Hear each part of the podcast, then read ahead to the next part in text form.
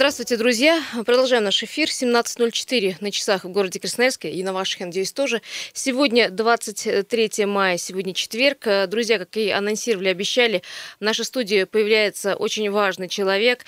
Юлия Сусова, представлюсь, моя соведущая и э, специалист пресс-службы Красноярской краевой больницы Елена Семенова. Здравствуйте. Леночка, здравствуйте. Ну и, конечно же, э, тот человек, о котором мы говорим, Сергей Владимирович Готье, главный трансплантолог Министерства э, здравоохранения России – академик Российской Академии Наук, директор Национального исследовательского центра трансплантологии. Сергей Владимирович, здравствуйте. Спасибо, что нашли, во-первых, время прийти сюда. Ну что, у нас сегодня очень много э, тем, мало времени, как обычно. Мало да, времени, поэтому давайте, я вот уже думала, э, с чего начать, и думаю, мы начнем с самого важного, мы не будем кокетничать. Мы прекрасно с вами знаем, что э, СМИ, журналисты и общественность почему-то в трансплантации их интересует больше донор, чем реципиент, хотя должно быть наоборот. Поэтому давайте уступим им и начнем с донора. Сергей Владимирович, в одном из ваших интервью вы сказали, что донор – это мертвый человек с работающими органами. Пожалуйста, повторите это или как-то расширьте это понятие. Ну, донорство, во-первых, бывает как посмертное, так и прижизненное. Если мы говорим о посмертном донорстве, то донором он становится тогда, когда констатирована смерть. Смерть может быть констатирована как биологическая, то есть остановка сердца, и как смерть головного мозга, что абсолютно по всем документам, признакам, э, принципам международным э, является э, эквивалентом смерти человека. Смерть человека констатируется по смерти мозга. Ошибка невозможна. Ну, ошибка невозможна, потому что это проверяется, в частности, ангиографии, которая позволяет э, установить, что мозг не кровоснабжается. Лена, подвох какой-то есть вот в этом вопросе, э, о котором ты спрашиваешь? Я просто хотела бы поставить все точки над «и», потому что трансплантацией в Российской Федерации, в частности в Красноярском крае, занимаются исключительно высокоинтеллектуальные доктора и э, интеллигентные доктора, и вообще порядочные люди, как у меня создается ощущение. Э, Сергей Владимирович, вы подтвердите ведь это, правда? Это особая профессия, это элита. Понимаете, медициной вообще должны заниматься приличные люди. В медицине нет э, места э, какой-то грязной коммерции и, самое главное, обмана пациентов. Ну, а трансплантология, она вообще всегда находится под пристальным контролем не только общественности, не только СМИ, но и правоохранительных органов. Это во всем мире так, это не только у нас. Вот. Почему? Именно с точки зрения э, правильности распределения донорских органов, то есть справедливости их использования и э, с точки зрения э, отсутствия принуждения э, человека становиться, скажем, прижизненным донором. Я уже не говорю о криминализации донорства в различных странах, э, скажем, Южной Америки, там, в других странах, короче. Вот. Существует ну, кодекс как бы трансплантолога, кодекс э, вообще любого врача, который вынужден в разных обстоятельствах констатировать смерть. И э, существует такое э, может быть, ну, оно, конечно, неправильное, но привычное, как бы, э, выражение. Вот трансплантологи приехали, разобрали человека на органы и уехали. Так вот, я повторяю, трансплантологи не констатируют смерть и не разбирают на органы человека. Трансплантологи пересаживают органы, которые им предоставляются для, для вот, именно помощи пациенту. Сергей Владимирович, а есть, э, ну, если так простым словом сказать, э, база какая-то нет, ну вот э, каким образом вы узнаете, где есть донорский орган, в каком количестве и так далее? Существует порядок действий, которые реализуется в документе, в приказе по, по организации медицинской помощи, в частности, по организации э, помощи с помощью трансплантации органов. Вот. И там описан порядок действий медицинского персонала при наступлении смерти у, у какого-либо пациента. А, и вот согласно этому документу, этот случай должен рассматриваться в качестве возможного источника донорских органов. Тогда извещаются уже трансплантологи о том, что имеется факт смерти пациента, и у него, у этого пациента не имеется противопоказаний к посмертному донорству. Сергей Владимирович приехал в Красноярск на конференцию трансплантологов. Это совершенно исторически э, уникальное событие для Красноярского края, для красноярской медицины. Э, уже как сама трансплантация, которая у нас началась всего пять лет назад, она как бы юбилейная. Это первый юбилей трансплантологии в нашем крае. Сергей Владимирович э, сказал нам, нашим докторам, много приятных вещей. И очень бы хотелось, чтобы общественность Красноярского края тоже услышала примерно нашу позицию, наше развитие трансплантологии трансплантологии на, в сравнении с другими регионами Российской Федерации? Ну, сразу скажу, что особо приятных вещей я не говорил, потому что хотя меня просили.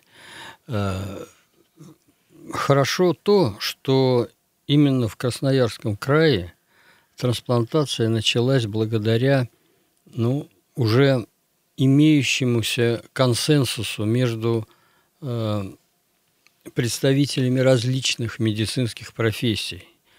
Это самая сложная ситуация, которую приходится достигать, э, когда организуются новые программы. Потому что, с одной стороны, трансплантологи хотят и знают, как помочь пациенту, а с другой стороны, э, врачи, которые лечат и теряют пациентов потому что не могут вылечить по разным причинам несовместимости с жизнью там, ситуации, вот, они являются и чувствуют себя как бы э, ну, те, которые должны подносить патроны для того, чтобы трансплантологи надели себе погоны. Понимаете, вот такая ситуация, к сожалению, имеет место быть. И она имеет место быть не только у нас, но и в разных странах, где трансплантация – начиналась с трудом, была подвержена различным, так сказать, кри- критическим высказываниям по разным обстоятельствам, по обстоятельствам религии, по обстоятельствам якобы этики и так далее. Это все нам придется э, пройти. Нет, вы, вы, вы уже это прошли. В том-то и дело. Я сказал, что консенсус был достигнут до того, как началась трансплантация. И поэтому за последние три года вот были сделаны определенные очень успешные шаги, особенно в области трансплантации почки, как основы любой трансплантационной программы. И, конечно, ну, пересадка печени и сердца успешная, причем не в одном центре, что тоже не особенно характерно для наших регионов, потому что, как правило, ну, в отличие от Москвы и Санкт-Петербурга, как правило, это одна организация, которая занимается вот одним из видов или двумя видами, там, тремя трансплантацией органов. И, в общем-то, вся э, медицина работает ну, вот в условиях одной организации. Здесь же мы имеем три центра, которые ну, с разными, так сказать, показателями, но они освоили эти технологии и показывают хороший результат. Сергей Владимирович, а вы лично сели в самолет, чтобы прилететь в Красноярск после 11-часовой операции по пересадке легких. И мы знаем, вам 70 лет. Скажите, пожалуйста. Мне 70 Два скоро будет. А, ну, не надо. Не будем мелочиться. Не будем мелочиться. Скажите, пожалуйста, как это вообще возможно? И в связи с этим я хочу вам задать вопрос. А, вы, у вас есть рекордные пациенты, с которые прожили с трансплантированными органами очень много лет. Конечно, конечно. А что это, воля или это гены, или что это, или характер? У кого? У, у вас. пациентов или... У, сперва у вас, потом у пациентов. Значит, э, один из классиков трансплантации печени, э, которые начинали в Европе этот э, вид лечения, такой есть сэр Рой Калне, он из Великобритании, он издал очень давно очень толстую монографию, эпиграфом которому было, были слова, что мы благодарны нашим пациентам, которые позволили нам это сделать. А, я хочу сказать, что пациенты, которые, которым предстоит трансплантация жизненно важного органа, ну, скажем, сердца, или, скажем, те же легкие, или, или печень, а, ну, это, в общем-то, люди, которые стоят на пороге смерти. И они вот именно в их силах решить вопрос, особенно когда учреждение или какой-то хирург выполняет первую операцию, понимаете? Когда Барнард просил отца погибшей вот этой женщины, которая стала первым донором сердца в 67 году прошлого века, вот именно это, это имелось в виду что вот тот Вашканский, который был первым реципиентом, он позволил это себе сделать. Если бы не этот случай, я не знаю, насколько бы оттянулось начало трансплантации сердца в мире. Вот, поэтому вот вы говорите, как, собственно, происходят ну, всякие операции, они действительно иногда очень долгие бывают, очень непростые с точки зрения э, вообще сохранения жизнедеятельности человеческого организма во время этой самой операции, потому что это не просто э, перемещение органов из одного организма в другой, а это поддержание жизни очень больного человека. Друзья, я вынуждена э, сейчас прервать вас буквально один небольшой перерыв, полторы минуты. Друзья, не переключайтесь, вернемся э, к этому очень важному вопросу.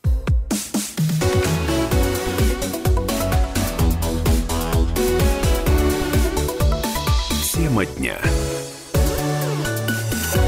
Еще раз всем э, здравствуйте. Продолжаем нашу программу. Я напоминаю, э, говорим мы сегодня про очень важный вопрос и про донорство, э, и про трансплантологию. Дело в том, что этот вопрос этически очень э, тяжелый. А, кстати, сейчас наши гости подтвердят или опровергнут это мнение. У нас в гостях Елена Семенова, э, специалист Красноярской краевой больницы пресс-службы, э, и э, Сергей Владимирович Готье, главный трансплантолог Минздрава России. Сергей Владимирович, по поводу э, этического вопроса, есть еще э, какие-то подводные камни? Ну, на данном этапе э, вот, развития трансплантологии, трансплантологической помощи в России, по-моему, никаких этических проблем тут, тут уже нет, потому что э, совершенно, э, ну вот как бы в струю совсем недавно, а теперь я уже и не, не помню, наверное, полгода назад, выступил патриарх Кирилл и блестяще совершенно в одном предложении или в двух выразил всю позицию э, православной церкви по поводу э, недопустимости э, вот этого ханжеского отношения к донорству органов. Потрясающе. Мы так рады. Да, он сказал, что, что плохого в спасении людей. Вот примерно как это так звучали да, да, слова. Да, да, да, так да, в Библии написано «смертью смерть поправ». Это великие же слова. «Смертью смерть поправ». Конечно. А, э, коллеги, Сергей Владимирович, давайте поговорим про еще один э, предмет серьезный. Это а, проблема развития детского донорства. Насколько сегодня она развита в Красноярске и вообще в России?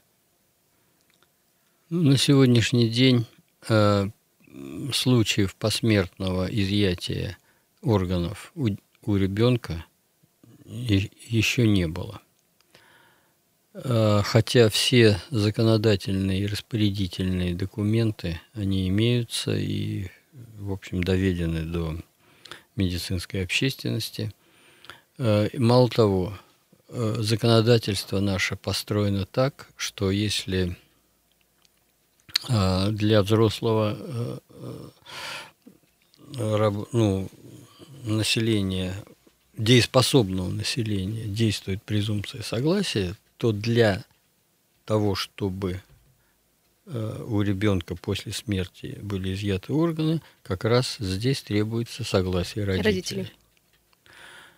Вот. Но, как показывает практика, наверное, это э, чисто вот эмоционально еще пока не недоступно нашим э, специалистам в области детской реаниматологии и, дет, и, и детской неврологии сформулировать диагноз смерти мозга у ребенка, что дальше влечет за собой вопрос родителям, с которыми нужно ну, провести какую-то беседу или, ну, во всяком случае, получить согласие.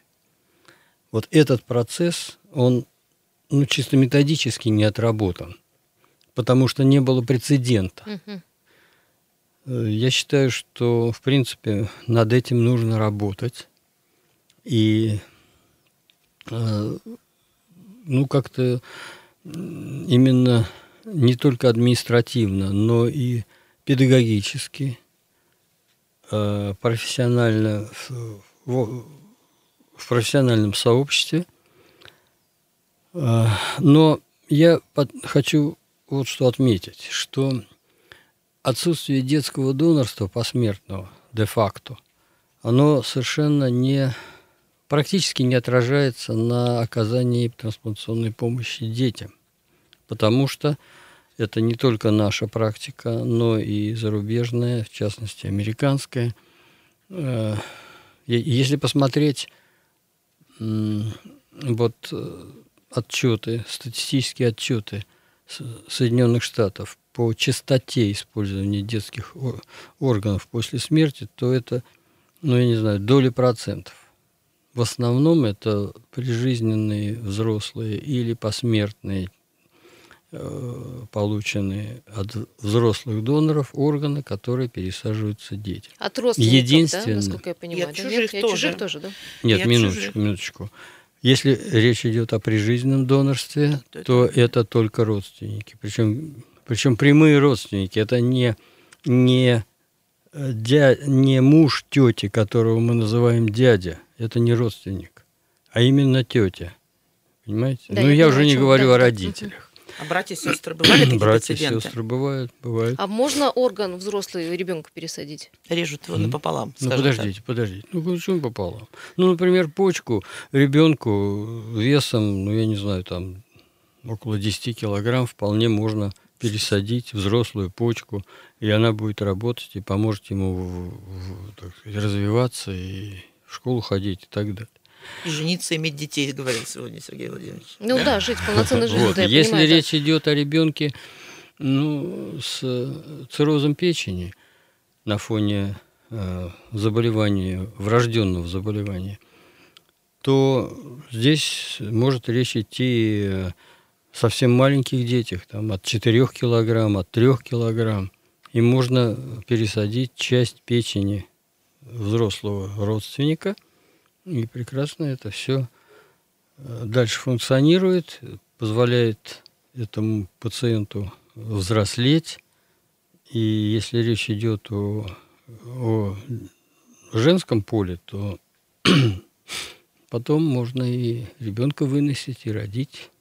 А печень, вот э, эта часть печени, она растет в организме ребенка вместе с ним? Да, конечно. А такие подобные операции делаются и у нас, или на зарубеж нужно ребенка отправить? Нет. Вот дело в том, что мы начали делать эти операции, я, я лично угу. начинал. Это было, это был 97 год. Мы сделали первую трансплантацию левого латерального сектора печени, то есть фактически это четверть массы печени взрослого человека. Кстати, методика была разработана нашим выдающимся хирургом, ученым Эдуардом Израильевичем Гальпериным. И потом она только вошла в практику за рубежом. Он Жи- А он говорят, жив что и, мы все оттуда, да, берем из-за рубежа. Все неправда. и здоров. Нет, конечно. Ну вот. Так э, мы сейчас полностью обеспечиваем потребность России в подобного рода операциях, и никто за рубеж не ездит. Ну, если просто человек или там семья считает, что российская трансплантология не может обеспечить счастье ребенка, ну, они могут за свои деньги поехать, ради бога. Никто их за ноги держать не будет, но это бессмысленно, потому что у нас сейчас наибольший опыт таких операций. За рубеж, значит, ездит Сергей Владимирович только дети, нуждающиеся в... Трансплан- Если это маленький ребенок, которому нужно пересадить маленькое сердце, детское. да, или же сердечно-легочный комплекс, это совсем ну, редкий случай, но тем не менее нам приходится отправлять этих детей за рубеж. У нас вот буквально минутка осталась до конца эфира. У меня, э, Сергей Владимирович, такой вопрос. А как вы считаете, вот операции и трансплантология каких органов сегодня должна быть увеличена? Ну, прежде всего, почки, конечно. Почек, да? В Чтобы количество, раз. количество этих людей, да, в общем-то, уменьшалось. Которые А у меня вопрос, а диализе меня- находятся. Не количество вопрос. людей уменьшалось, а количество лю- людей прибавлялось. Которые на диализе находятся, я имею в Ну, виду, потому что им же конечно. приходится вот жить э, такой непростой жизнью. Успею я еще вопрос задать? Буквально один? есть Край- минута. Крайне важный. Минута. Сергей Владимирович, скажите, наступит ли такое время, когда мы будем не донорские органы пересаживать, а выращивать органы из э, каких-то клеток? Наступит, но не скоро. Не скоро. И тоже в каком-то очеред... э, в какой-то очереди, в каком-то порядке, да? Вот сперва, может быть, один орган легче вырастить будет, потом второй. Конечно, нет. Вопрос, э, так сказать, посмертного донорства вряд ли мы сможем снять с повестки дня в ближайшие десятилетия. Слушайте, будьте, пожалуйста, здоровы тогда. Спасибо. Подольше. Будьте здоровы, передавайте, конечно, опыт э, своим коллегам, ну и, конечно же, дарите людям жизнь. Э, Спасибо большое. Э, Друзья, извините, что так мало времени, но так, так уж получается, что радио имеет тоже Ну, свои люди поняли, границы. что у нас человек, который подарил жизнь нескольким тысячам, как минимум, людей. Я- Реально Я подарил надеюсь, жизнь. я надеюсь. А, Сергей Владимирович Готье был у нас в студии, главный трансплантолог э, Ми- Минздрава России, академик Российской академии наук, и Елена Семенова, э, специалист Красноярской краевой больницы, пресс-службы краевой больницы, Юлия Сысуева, ваша покорная слуга. Большое спасибо, друзья, спасибо, что слушали. Тема дня.